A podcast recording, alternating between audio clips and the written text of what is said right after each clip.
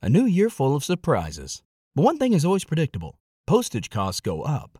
Stamps.com gives you crazy discounts of up to 89% off USPS and UPS services. So when postage goes up, your business will barely notice the change. Stamps.com is like your own personal post office, wherever you are. You can even take orders on the go with the mobile app. No lines, no traffic, no waiting. Schedule package pickups, automatically find the cheapest and fastest shipping options, and seamlessly connect with every major marketplace and shopping cart. There's even a supply store where you can stock up on mailing supplies, labels, even printers. Stamps.com has been indispensable for over 1 million businesses just like yours. All you need is a computer or phone and printer. Take a chunk out of your mailing and shipping costs this year with Stamps.com.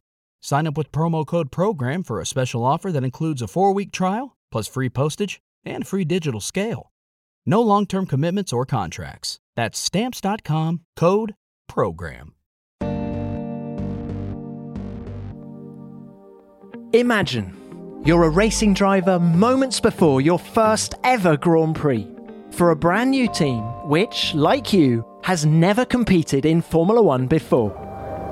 This then was how they'll line up. Sebastian Vettel, pole for Red Bull, and in the pit lane will be the two Hispania racing cars, Bruno Senna and Karun Chandhok. You only found out you'd be racing 10 days ago. You've barely driven your car because it was still being put together and fixed during the practice sessions. You did four laps in qualifying. That's it. After the predictions and the promises, at last the performance. Performance? Your hopes aren't high. You'll be sharing a track with your childhood hero Michael Schumacher and three other world champions Fernando Alonso, Jenson Button, and Lewis Hamilton. But your car is 10 seconds a lap slower than those at the front. Your target is just to make the checkered flag. And we're away now in 2010. Those were the extraordinary circumstances in which Karun Chandhok made his Formula One debut. In those early races, we weren't really racing, we were just surviving. It was still an opportunity to race in F1, which was, you know, a dream come true. I'm one out of 1.2 billion people from my country who could say they were a Formula One driver. And actually, that's a big box to take in any driver's career. Welcome to F1 Beyond the Grid with me, Tom Clarkson. When Karun Chandhok was growing up in India, he followed F1 watching races months after they'd happened on videotapes sent by post from England. His love for the sport grew and it's still as strong as ever. It sustained him through some tough times. After dominating championships in Asia, wins in GP2, and even a test for Red Bull, he made his F1 debut for the Hispania team in 2010. He became only the second Indian driver to start a Grand Prix, following in the wheel tracks of Narain Karthikeyan. Hispania were new and their first season was hard. They struggle for speed and money. Karun believed 2011 would be better. He had a contract with Lotus, a chance to race in front of a home crowd. It didn't turn out that way. For better or worse, Karun has seen every side of the sport the things teams do when they're fighting for survival, the political games that go on behind the scenes, the deals that can make or break drivers' careers. Today, he's a TV broadcaster with Sky.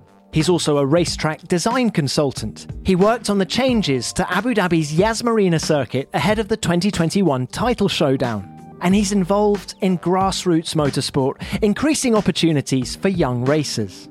But above all, Karun is one of us a true F1 fanatic, and he's a joy to listen to. I hope you enjoy our conversation.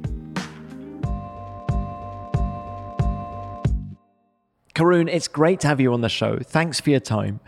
Can we start by getting your thoughts on F1 in 2022? What stood out for you? You can't help but be impressed with what Red Bull have done this year. You know, they were in the thick end of the World Championship battle last year it would have been easy for them to take their eye off the huge regulation changes coming for this season. But they did a tremendous job. You know, the car's been competitive. They had a few reliability issues early on. Max seems to be driving at a whole other level, more mature, more calm than he was last year. And, uh, you know, they deserve all the success that they're getting at the moment. It's funny, isn't it, Karun, how we're talking about Red Bull now. And of course, it was with Red Bull that you had your first ever test in Formula One back in 2007.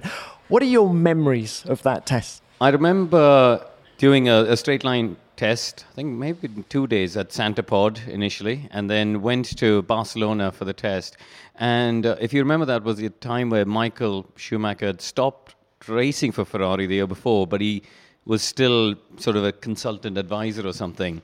And he was coming back to do that same Barcelona test. And uh, it was the first ever test Red Bull were doing with the McLaren ECU. So I was driving the car with the McLaren ECU, traction control was all of that was going away, and David Coulthard was in the car with the standard uh, electronics, and um, you know Michael was my childhood hero, one of my childhood heroes.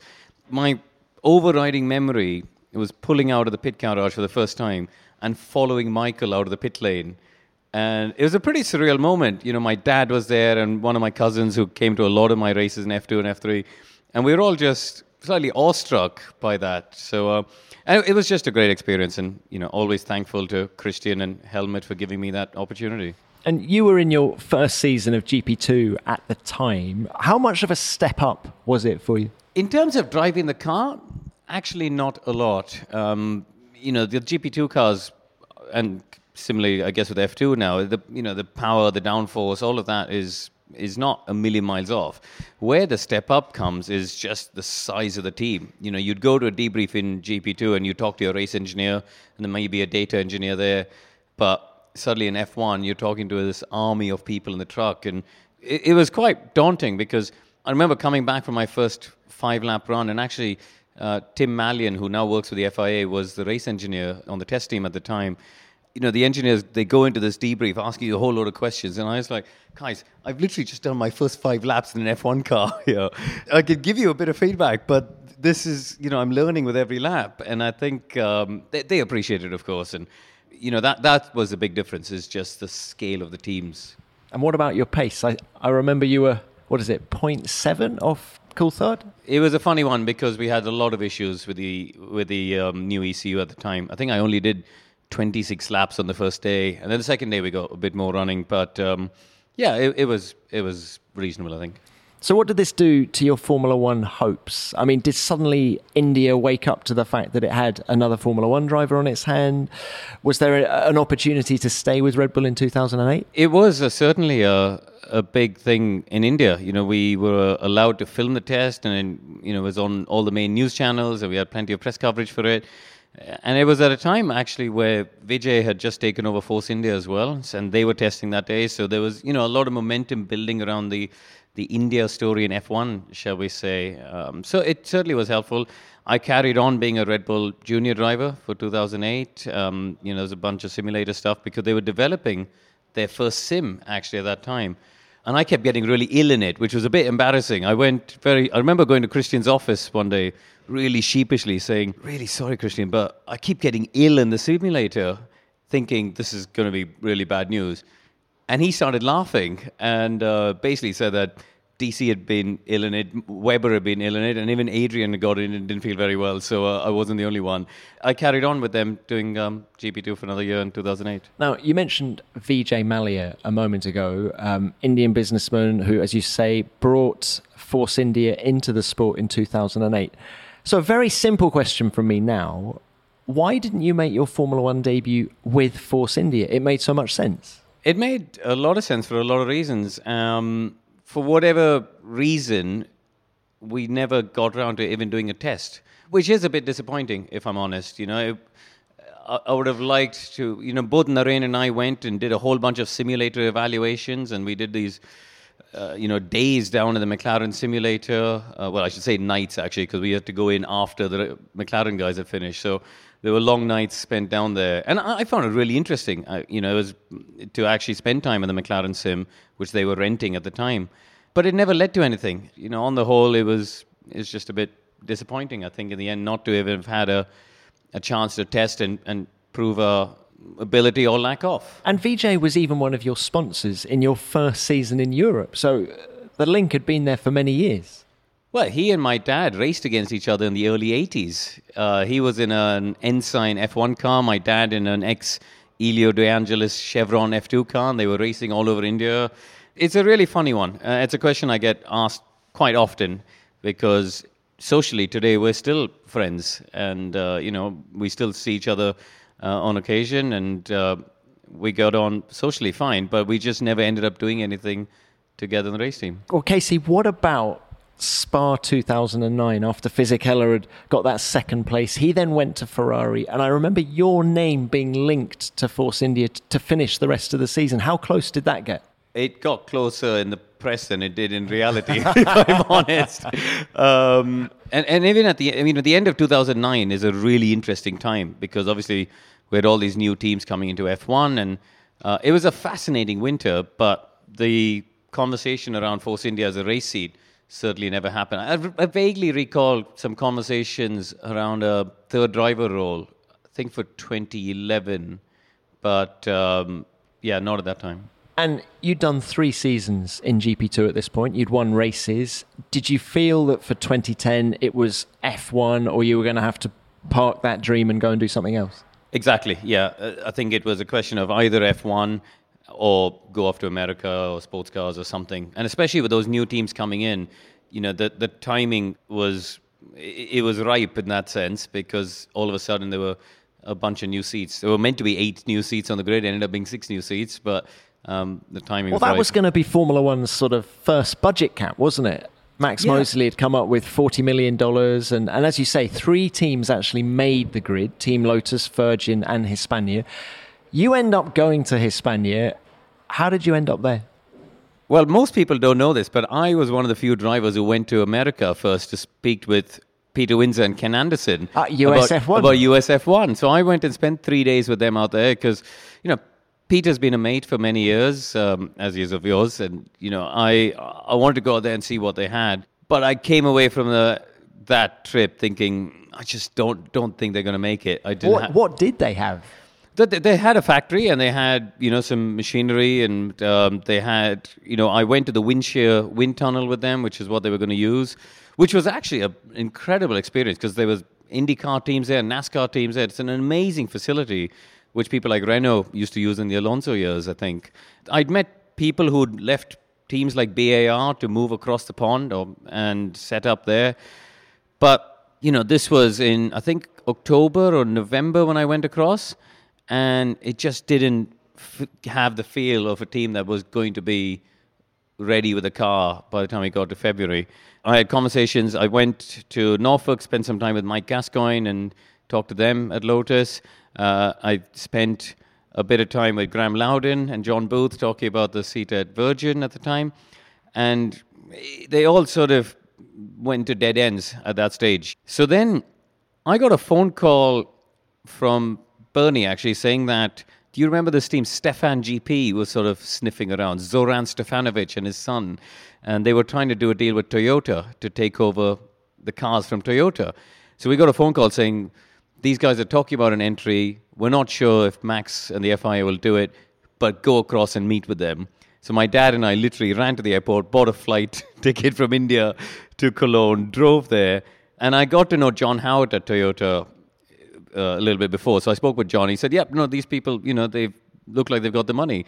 So again, another team I met who didn't make it to the grid. KC, how good could that have been? Because I, everyone I've spoken to from that period say that the 2010 Toyota would have been gold, would have been potential race winner. Well, I was interested to hear Timo Glock on, on this podcast talking about that because actually, when I got there and when I spoke with John and some of the people who were there, that was their sentiment. This was the car that they'd finally turned the corner on, and it was there, you know. And it's extraordinary walking around this factory like a ghost town. They had 200 engines all wrapped up in plastic, and like the gearbox dyno was still on, but there were no people there. it was a bit bizarre. Uh, anyway, that didn't happen. And then I was talking to Adrian Campos because, of course, his what became Hispania was originally going to be Campos Meta F1.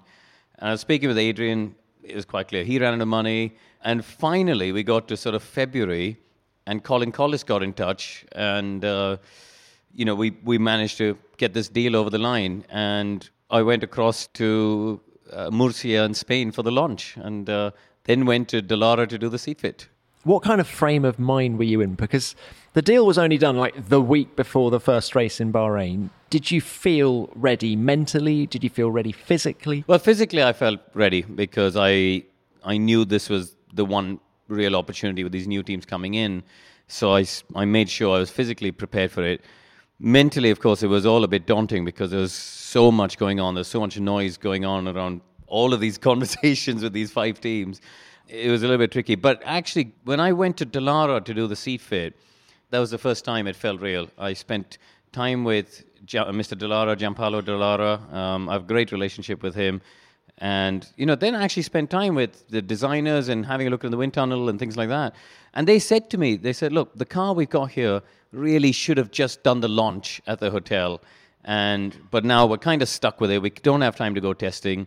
We'll end up doing the first four flyaways. But the update package they had for Barcelona was like 60 points of downforce. You know it, it would have taken that car to the head of the new teams probably on, not far off of Toro Rosso, which, funnily enough, if you look at where Haas and Dallara arrived in F1, I think it was 2016, that's sort of where they ended up, actually. And this is the Haas model, isn't it? The Haas model of today is what Hispania were doing back then. Yeah, to to a lesser degree, because obviously uh, Haas arrived with the Ferrari collaboration as well. Whereas at that time, Max's mandate was everyone had to use the same Cosworth engine with the new teams. But um, it was certainly about you know Dallara are a great company. If you look at what they do with IndyCar and GP2 and Formula One, Formula Three and stuff, they they know how to build good cars.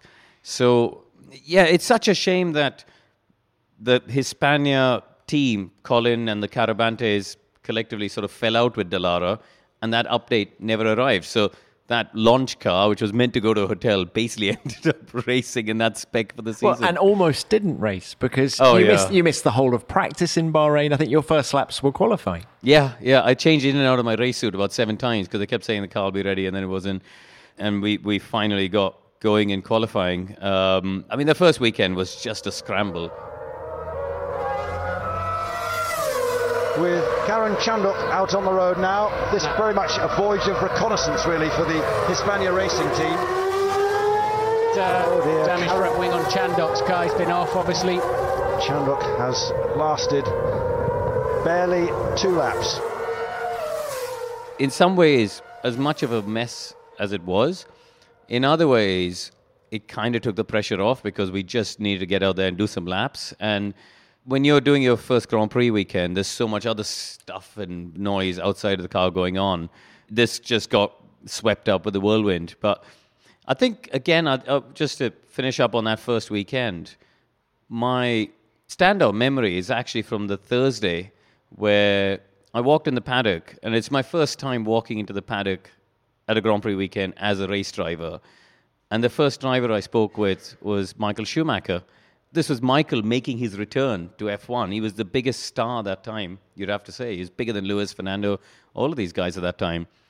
And I was a nobody, right? But he, he actually walked up to me and s- introduced himself to me as if he had to and said, you know, welcome to F1. And we had a conversation. He's, where are you from? And asked a bit about my background. We, you know, had a really polite conversation.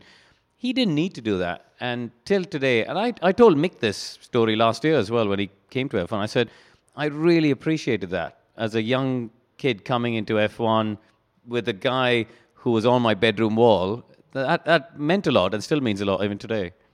Did you say anything along the lines of, yeah, I think I was quicker than you at Barcelona back in 2007 in the test? I, uh, I just stood there and smiled a lot, I think.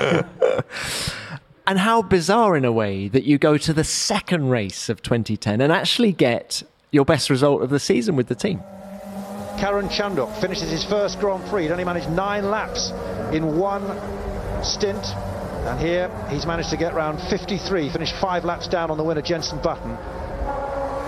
So that's a real shot in the arm for Hispania Racing. In Melbourne, it was a weird race because we had all these changeable conditions and stuff. But when I look back at that time, my, my best race was probably in Valencia that year, um, I think, where in those early races, we weren't really racing; we were just surviving. You know, the we were very lucky. We had a, a guy called Andre Bird who, who sadly passed away recently, but Andre came from Williams and he was a hydraulics specialist. and you know it's very rare these days in these big race teams that you can literally peg your finishing record on one individual. But um, you know he he was one of those people who was just helping us get over the line. So to be honest, till we got through those first three or four flyaways, we were just surviving as a team, just getting going. But you know, for me, it was it was still an opportunity to race in F1, which was you know a dream come true. At what point did you start to lose faith? I think when we got to Barcelona um, and you realize the update wasn't coming and we were kind of stuck there, it became we had some pretty heated meetings in Shanghai. I remember Bruno Senna because Bruno was my teammate, but he was also one of my closest friends in the sport. And I remember we went to a meeting. Bruno, his sister Bianca, who was managing him, my dad and I, we went and had this meeting with the Carabantes at a hotel in in Shanghai. It was quite a punchy meeting, but it, we came away pretty disillusioned in terms of the progress that car and that team was going to make. So, well, and their commitment. Yeah, it was pretty clear financially they had some perhaps underestimated the cost of it. I think they'd come in under the illusion of the 40 million cap, which obviously didn't go through, uh, and they just somewhat underestimated what it was going to take to move up the grid. So yeah, that was it was difficult. I mean, we had a comical moment. I remember because then they get to the stage where they're trying to get money through the door, and where there's quite comical moment in uh, Barcelona. I remember walking into the pit garage for FP1, and as I walked in one door, Christian Klien walked in the other door, and he was in a race suit, and he looked at me and went, "What are you doing?" And I went, "What are you doing?" and uh, he said, "I'm driving the car in FP1," and nobody told me. And then I looked at the car, and it had my name sticker on one side and his name on the other. So we still don't know who was driving. and um, event- anyway, eventually it transpired that they'd done a deal with Christian to do a bunch of FP1s, but nobody bothered telling me. And then I remember opening the, the toolbox to get a, a screwdriver to change my visor or something. There was a whole list of name stickers. They had Pastor Maldonado, Jacques Villeneuve, Giorgio Mondini, can't remember. There's two or three. There's like a sticker list of driver names in the top drawer of the toolbox. So looking back, it was all quite comical. But you know, at the time, it's pretty stressful when you find out you're someone else is driving your car for FP1. Madness. Now, you mentioned Bruno Senna's name. As you say, you, you knew him and you know him very well. You were teammates in GP2, teammates in Formula One. What kind of a driver was and is Bruno, and how did he deal with the pressure that came with the surname? Bruno and I got on really well because we we had a we discovered in GP2 that we had a very similar driving style, and and actually neither of us have an ego, you know, so we got on really well in terms of teammates and um, sharing information and wanted similar things from the car.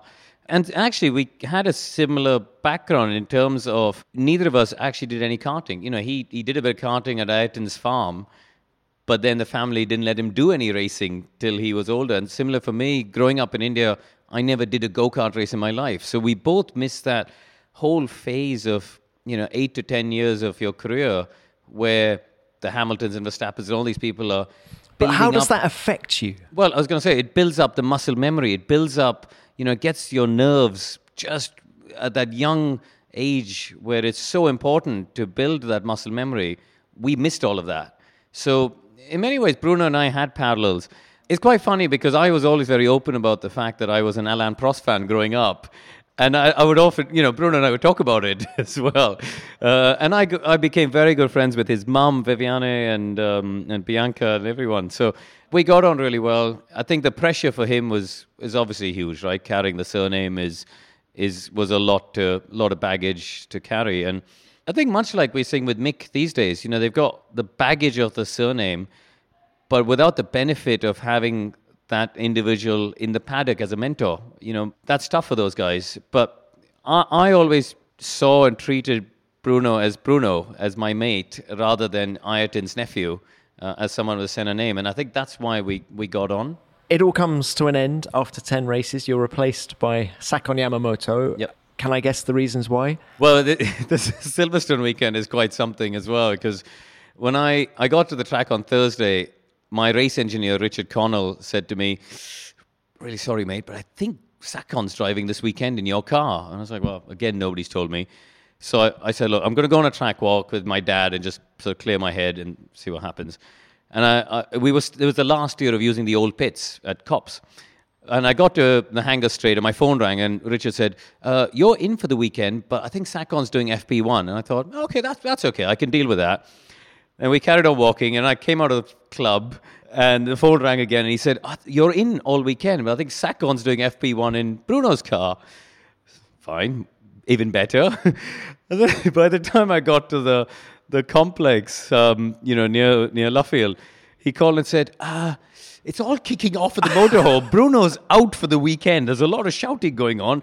Uh, it's going to be you and Sakon. So uh, it, it's a long story that unfolded over that track walk. But, you know, the, the team basically said at that stage they needed to get finances into the bank, and, and Sakon had the funding.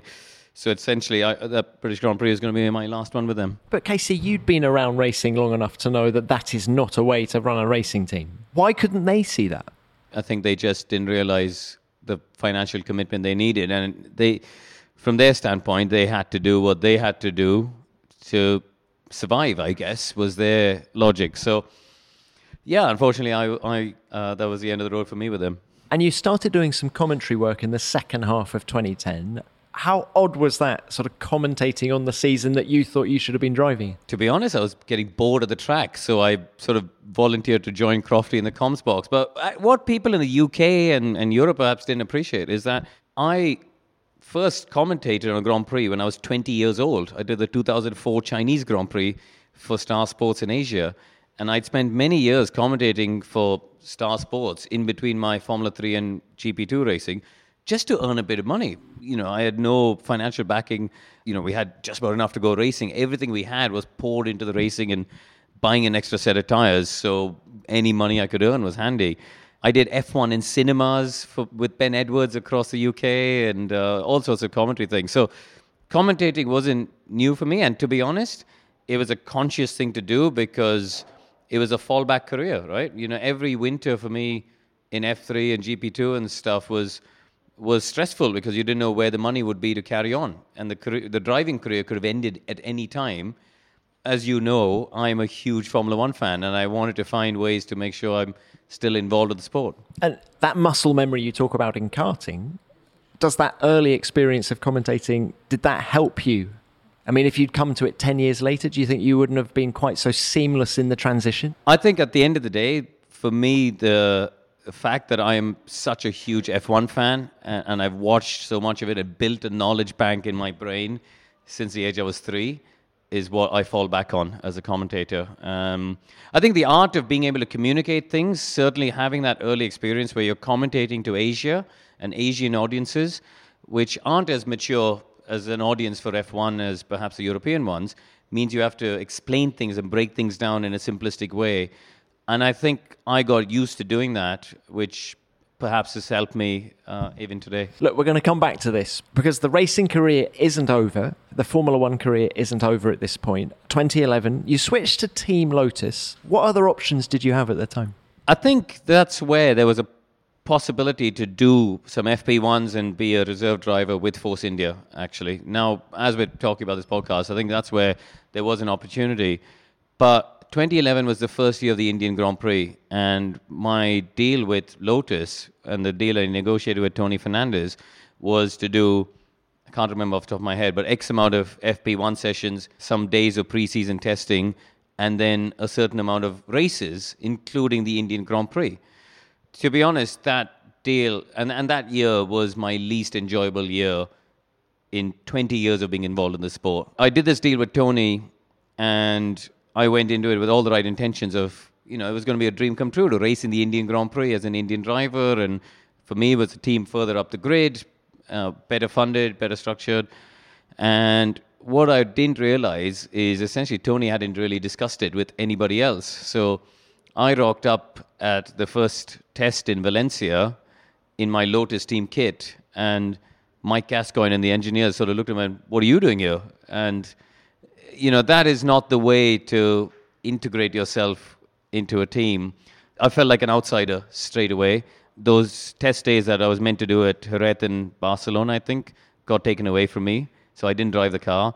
Then I was put in the car for FP1 in Melbourne, And I was feeling all this pressure of wanting to make a good impression and try and win all these engineers on side that I, I just made a mistake. I ended up having a shunt, which was had the opposite effect. You know, completely eroded my reputation with them, which which was such a shame because as the season unfolded, I had a whole bunch of sessions which ended up being rained out, and actually in the dry sessions like Monza and places like that, I was fine.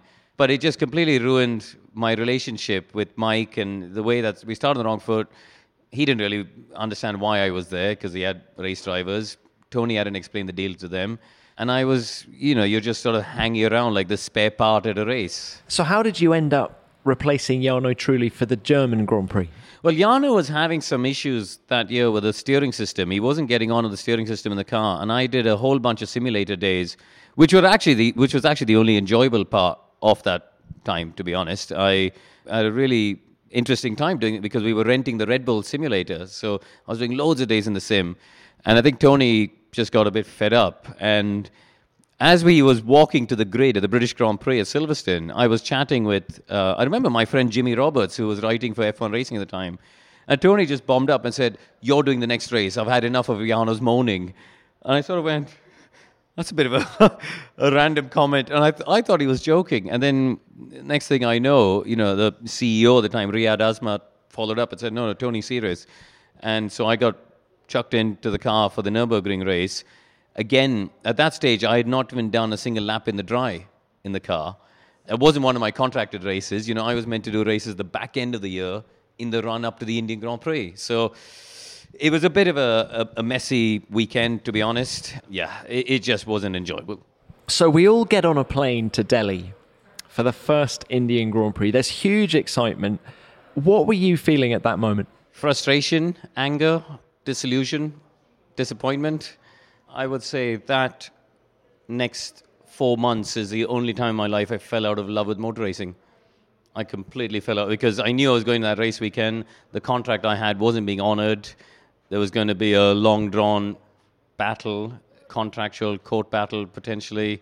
At the end of the day, most importantly, my dream of racing my home Grand Prix was being taken away from me. Surely you confronted Tony Fernandes about this. What did he say? He just said, I can't do it. He kept saying, I'm really sorry. I'm really sorry. I know you're really upset. I'm really sorry. And, and then when someone says that, there's no, what do you even say? There's no comeback to that. The reality was, he had done this deal with me, but hadn't clarified it with the other two race drivers. And ultimately, they had a contract to race, and I basically signed three drivers for two race seats.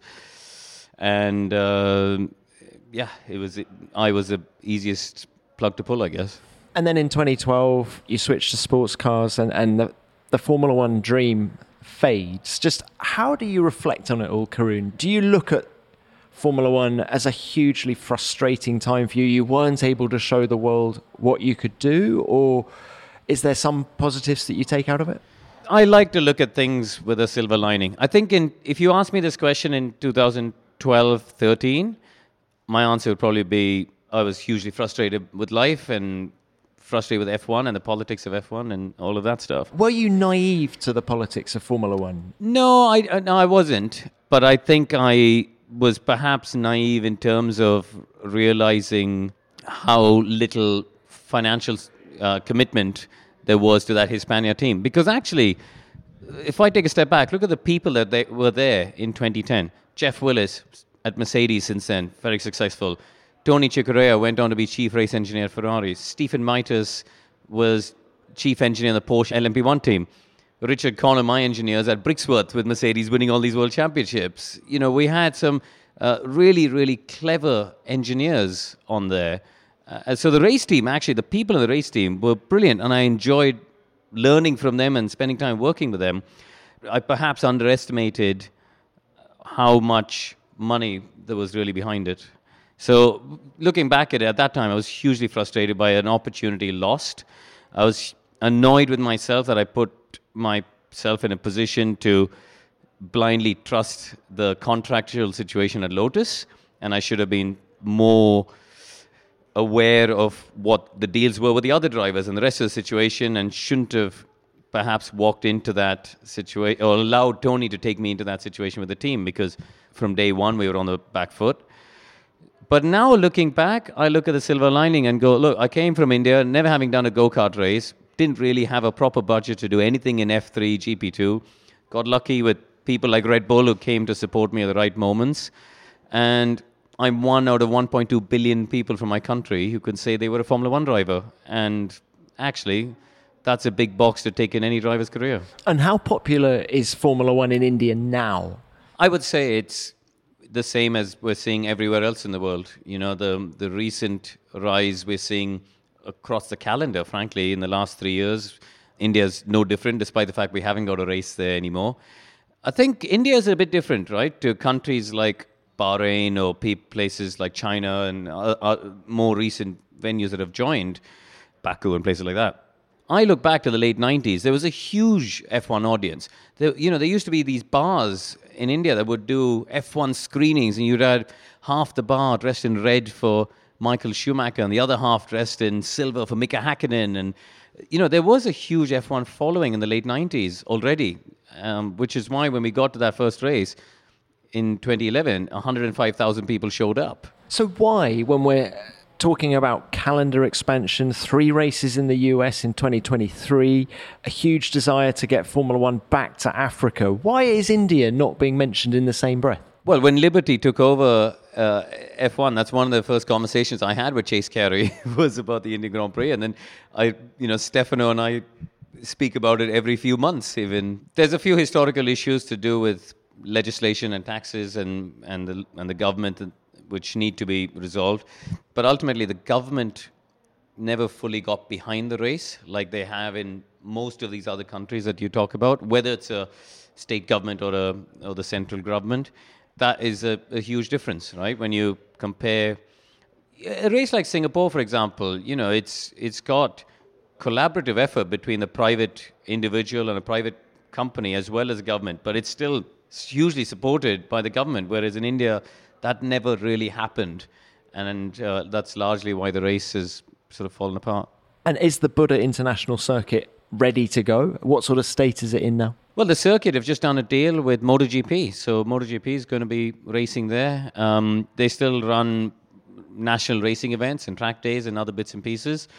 So the circuit is still there. It's still homologated for Grade One. Yeah, I mean, listen, I'd love to have the Grand Prix back there. I I, I spent a a lot of time and effort working with my dad and you know the team of people we had to put the Grand Prix on for those three years, and it was fascinating, right? For me, I had the opportunity to see the sport as a driver and as being part of a team. So from a from that perspective, but we worked with Formula One on the TV rights through 2002, 3, 4 to put it on terrestrial TV in India. So I got to see that side of the sport. And then we worked a lot to bring the race to India and run the op- operations for the race in that phase. So just seeing what goes into building a racetrack, you know, we were there every three, four weeks watching the construction and, uh, you know, having inputs on all of that stuff. And then negotiating the contracts with F1 and the promoter and all this sort of stuff traveling, and even actually take a step even before that, going back to 2006 7, traveling across India with Bernie, going to all these meetings with him and with various people who said, Oh, we want to host an F1 race, it'll be great. And just sitting in on those meetings was so interesting for me as a, you know, I was what, 22 at the time, 22, 23 at the time, and just being involved in these meetings where they're talking about hundreds of millions of dollars across a contract. It was fascinating. Those were your university years, weren't they? Absolutely. You know, I, I, I didn't go to university because my career was from high school. You know, I did my equivalent of A levels in India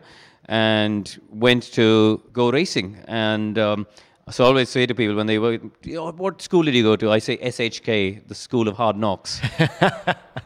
but it's funny, you've just listed so many experiences, and your life post racing, post driving, should I say, seems to incorporate so much of that. You know, you talk about building the, the, the, Buddh International Circuit. Well, you are actually now a consultant for Driven International and you build racetracks. I mean, would you consider trying to build another grade one track in India somewhere else? I don't know uh, whether we need another track in India. It's it's not that's not the limiting factor. It's actually getting the government and to buy into it and put the financial backing into it.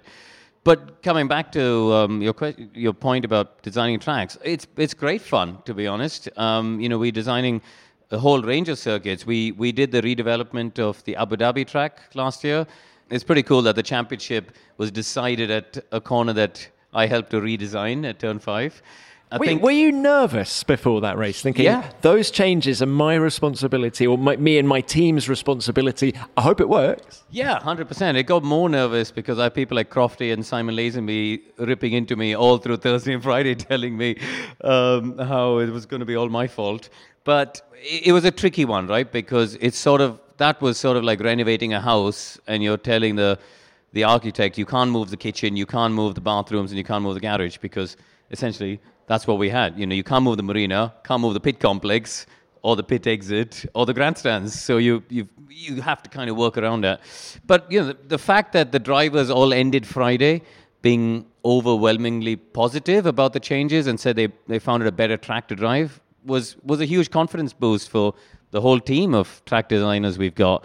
But you know, we're doing tracks in we've done things in Hawaii, we've done things in Vietnam, in the Middle East. Um, What have and you it's done fun. in Hawaii? It's a private member circuit, so. Um, yeah, we're doing all these fun projects now. We got a one in Canada, uh, outside of Toronto, and for me, it's a chance to, you know, I've I've driven on 88 circuits around the world and visited several others where I've been commentating at, and that being able to implement my ideas and see them come to life is is great. And uh, you know, during COVID, I we I invested in a simulator in my office, and we've set up a remote working system now where, and it, it's it's a great way of incorporating a driver's thoughts because that's often the case. Circuits get designed, and driver goes, "Oh, that's a bit rubbish," because nobody asked the drivers. Whereas we've come about it in a slightly different way you know, I'm involved from here's the plot of land, let's get some pencils out, start sketching something, then we go to the simulation models and, and all the way through. What's your favourite type of corner? I think that's What's actually the one you're hard- pushing for when you're doing a new circuit? I, I think this is where people don't understand the complexities actually, because you have to design a track that suits so many different things. And first of all, what is the plot of land you've got? You might have a really thin, long rectangle, you might have a square, you have to get a track to fit that. But you have to get a track that's got various elements. It has to be exciting for the drivers or riders. It's got to be good for overtaking and racing. It's got to have some elevation changes. It's got to be practical from a sustainability and usage and energy standpoint as a business model. It's got to incorporate conference center, car parks, fan zones, hospitality. There's so many elements that go into a, a circuit project. Interesting that you say drivers and riders. A track that is best suited for Formula One, can that also be a good bike track and vice versa? Is a good bike track a good Formula One track? I think it's not a given, but there are certain circuits like Suzuka, frankly, which are probably fantastic on either form of motorsport. So, a place like Valencia, for example, isn't a particularly fun track for a car. It's a bit Mickey Mousey, but the bikers enjoy it. So, you're never going to satisfy everybody. Uh, and ultimately, from my perspective, obviously, I'm looking out for things from a car perspective. But you have to go back to the people who are building the track and go, right, what's your business model? If their business model is 150 days a year as bike track days, as it will be in a place like Thailand or Indonesia, then you got to get someone from that perspective to help you. Now, you've driven 88 circuits, you say. You've also driven 29 Formula One cars. 11 of those have been championship winners. Tell us about them. What's your favourite? I'm a very lucky boy. um, I would say emotionally, it's got to be the Mansell Red 5, the, the 1992 championship winning FW14B. It's a screensaver on my phone. Um, That's a great picture. so, yeah, I, listen, I got to drive it on several occasions, probably the most enjoyable was on Sunday morning of the British Grand Prix in 2017. The crowd were in, and I basically had Murray Walker's voice in my head as I went down Hangar Straight. Just that was my my era where I fell in love with F1, late 80s, early 90s. Mansell, Prost, Senna, and it's just such a cool car. If you think about when it was designed, I mean, I, I've driven it even recently, just three weeks ago, actually, and it's still fascinates me when you see them warming the car up, the active suspension moving up and down, and and for me, I've been lucky to talk to people like Nigel and Damon, Pat, Sir Patrick Head, Paddy Lowe, you know, all the people involved with that car at that time, and just learn about it. Um, Adrian Newey, of course, you know, the, the aero brain behind that car. So that emotionally has got to be the, the best one. I think Se- Sebastian Vettel loved it too. Yeah, I mean, loved it so much he bought one. but I think uh, as a driving experience, certainly driving Lewis's 2019 Mercedes is the most perfect car. But actually, I came away from driving that thinking it was a bit too perfect. Whereas the Montoya. Hang on, I need to pick you up on that. How can a car be too perfect? Did it lack character because it did nothing wrong? In some ways, yeah, because you got in it and everything just worked. Everything was just absolutely perfect. But it didn't give you this awe inspiring shock, which I think Formula One cars should do. You know, I, I, as you say, I've driven a lot of F1 cars now. But when I got in that Montoya 2004 car, it scared me for the first five laps. Every time I turned the steering wheel, it scared me. Every time I did anything, it But scared me. But what was me. it doing? I still believe, in many ways, it was the peak of F1 performance, 2004. You had cars that were light. They were nearly 200 kilos lighter than what we have today. You know, the cars today, I personally feel they're too big and fat. You know, the cars have just gotten so heavy, they're nearly a sports car weight. Whereas then it was 605 kilos as opposed to 798 now. And, and the BMW engineers came over from Germany, and one of the guys was there in period classic BMW fashion, he had every run sheet, every dyno run, and he went, This engine was 956 horsepower, the dyno. And, you know, that's not far off what they have now with something that's 200 kilos lighter. So it was just nimble and agile and light, and the traction control was working superbly. And it was just an awesome, awe inspiring driving experience. And So that is your favorite era. I, I'd say my favorite era is the early 90s. If you ask me, is there any era I wish I raced in? It'd be early 90s F1. In the FW14B, I think quite fancy everybody. winning it. I don't think anyone wanted to drive the Brabham BT60 that Damon drove that year. Just talking to you now about those cars, it's so obvious the passion you have for it. I mean, where does it come from? India, you say there was no infrastructure to go karting. So, so why, why motor racing? My family were into it. My dad used to race and rally. My grandfather, my grandmother used to do some racing, which, I mean, not big funny. When you think of the context of an Indian lady in the 70s racing these cars around, that's pretty something. She was quite a rebel, I think. But yeah, I, I grew up in a motor racing family, but they didn't have the opportunity to leave India. I think they did the odd race in Sri Lanka, but never, not much more than that. And it was done in a very, almost an amateur way in some ways. They, they were racing on disused airfields and they had what they called the open class. So you'd have F1 cars like Vijay was driving alongside F2 cars, alongside Formula Fords, and all, and they'd all race against each other. And that was the Indian Grand Prix for many years, right? Yeah, hundred percent. And uh, you know, my dad was in the Chevron, and he was one of the big stars. And they they would get crowds. I remember going to races. That you get 65, 70,000 people in this grandstand watching them drive around. They're still. they've- I've got videos actually, which Bob Fernley found on an old camcorder and digitized these old videos of them racing around in Madras. And they had bookies in the car park. You know, it was a big thing.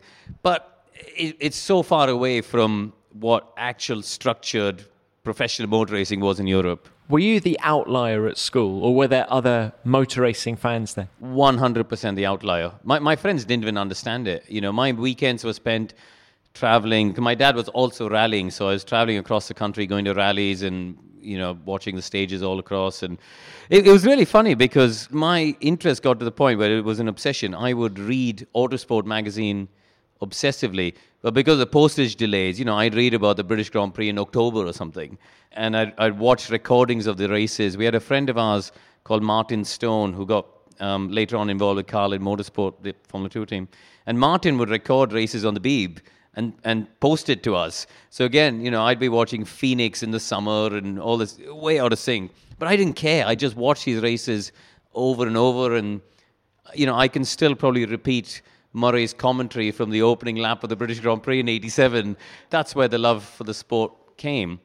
But my dad, to his credit, recognized that not only was I a a kid who was in love with the sport, but I was actually getting knowledgeable about it.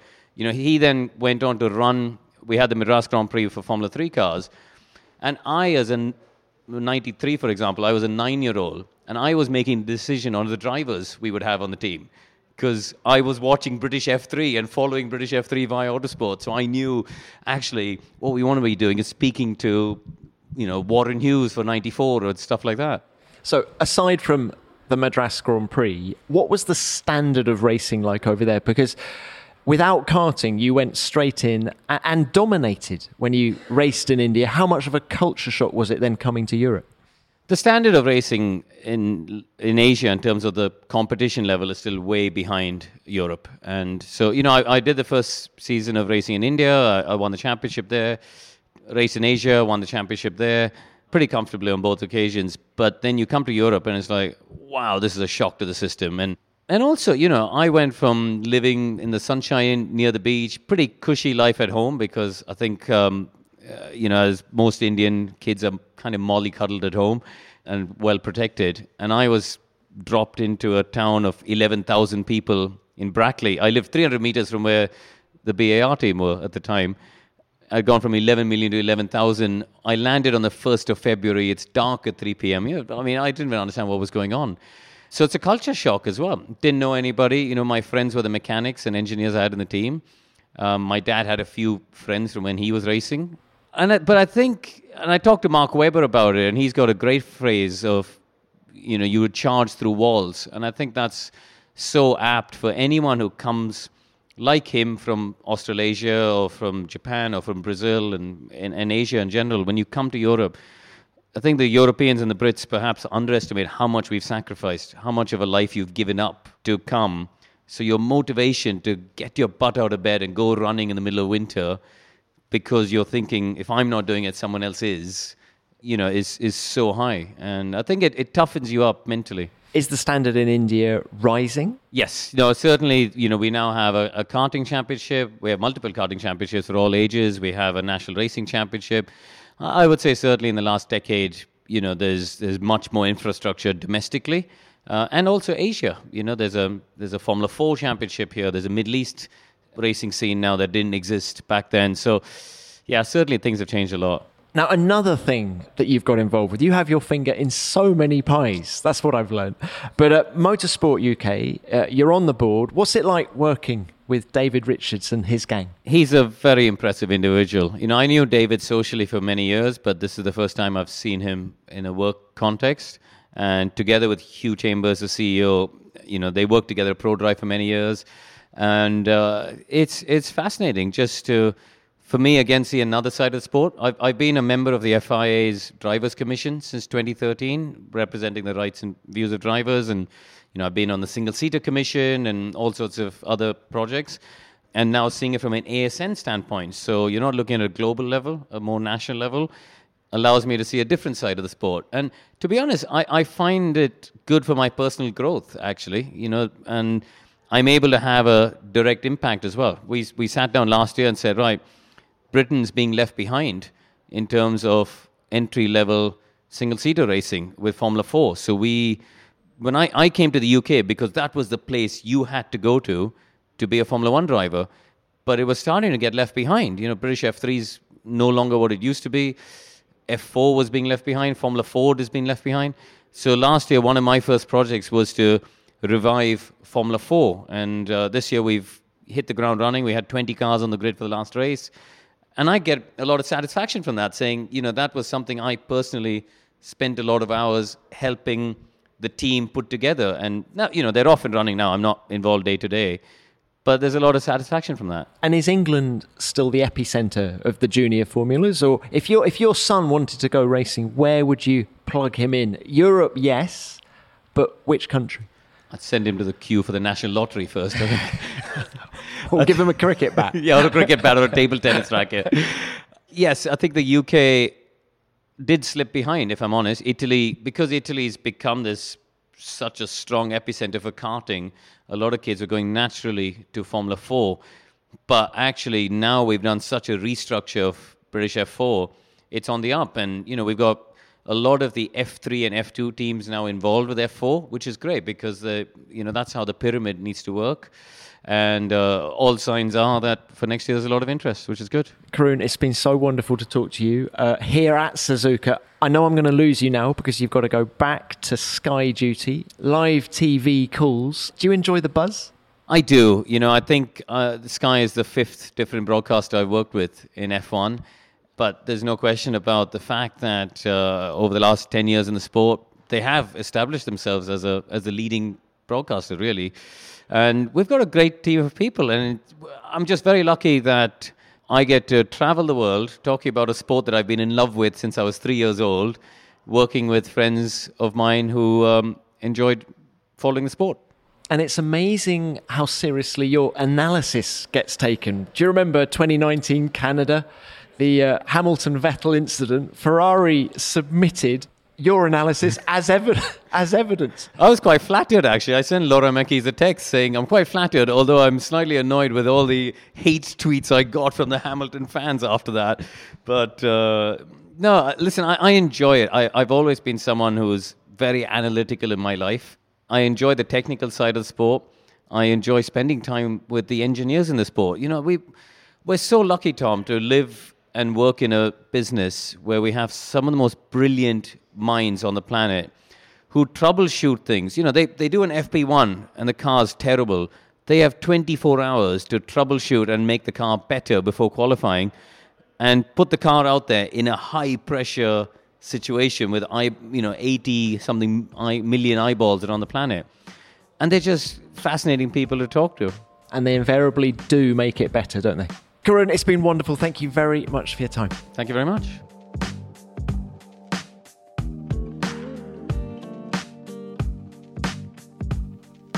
Formula One does indeed have many brilliant minds working in it, and Karun's ability to explain the black art of race driving and race engineering only adds to our enjoyment of the sport.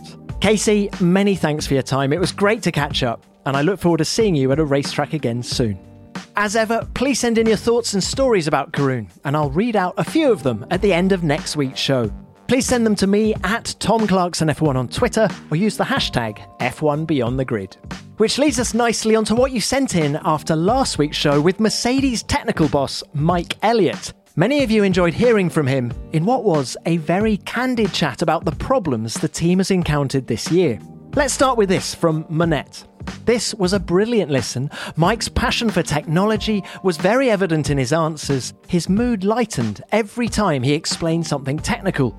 And I love that he wants to give back to the community. If he ever does switch to teaching, his students will be very lucky. They will indeed, Monette. Thanks for getting in touch, and I agree with everything you say about Mike. He's passionate, he's knowledgeable, and he would no doubt make a brilliant teacher. Next, let's hear from Madeline. I loved this episode so much that I've listened to it twice. Mike is such an interesting chap. I may not be in F1, but his approach to management has inspired me to be better.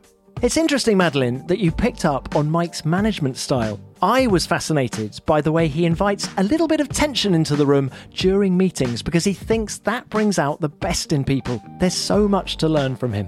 And finally, let's have this from Ibris of Amber. This was awesome.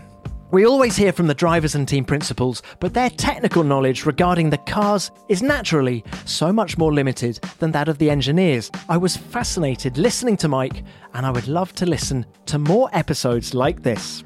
Well, Ibris, thank you. I'm glad you enjoyed listening to Mike, and there will be more technical directors on the show in the future.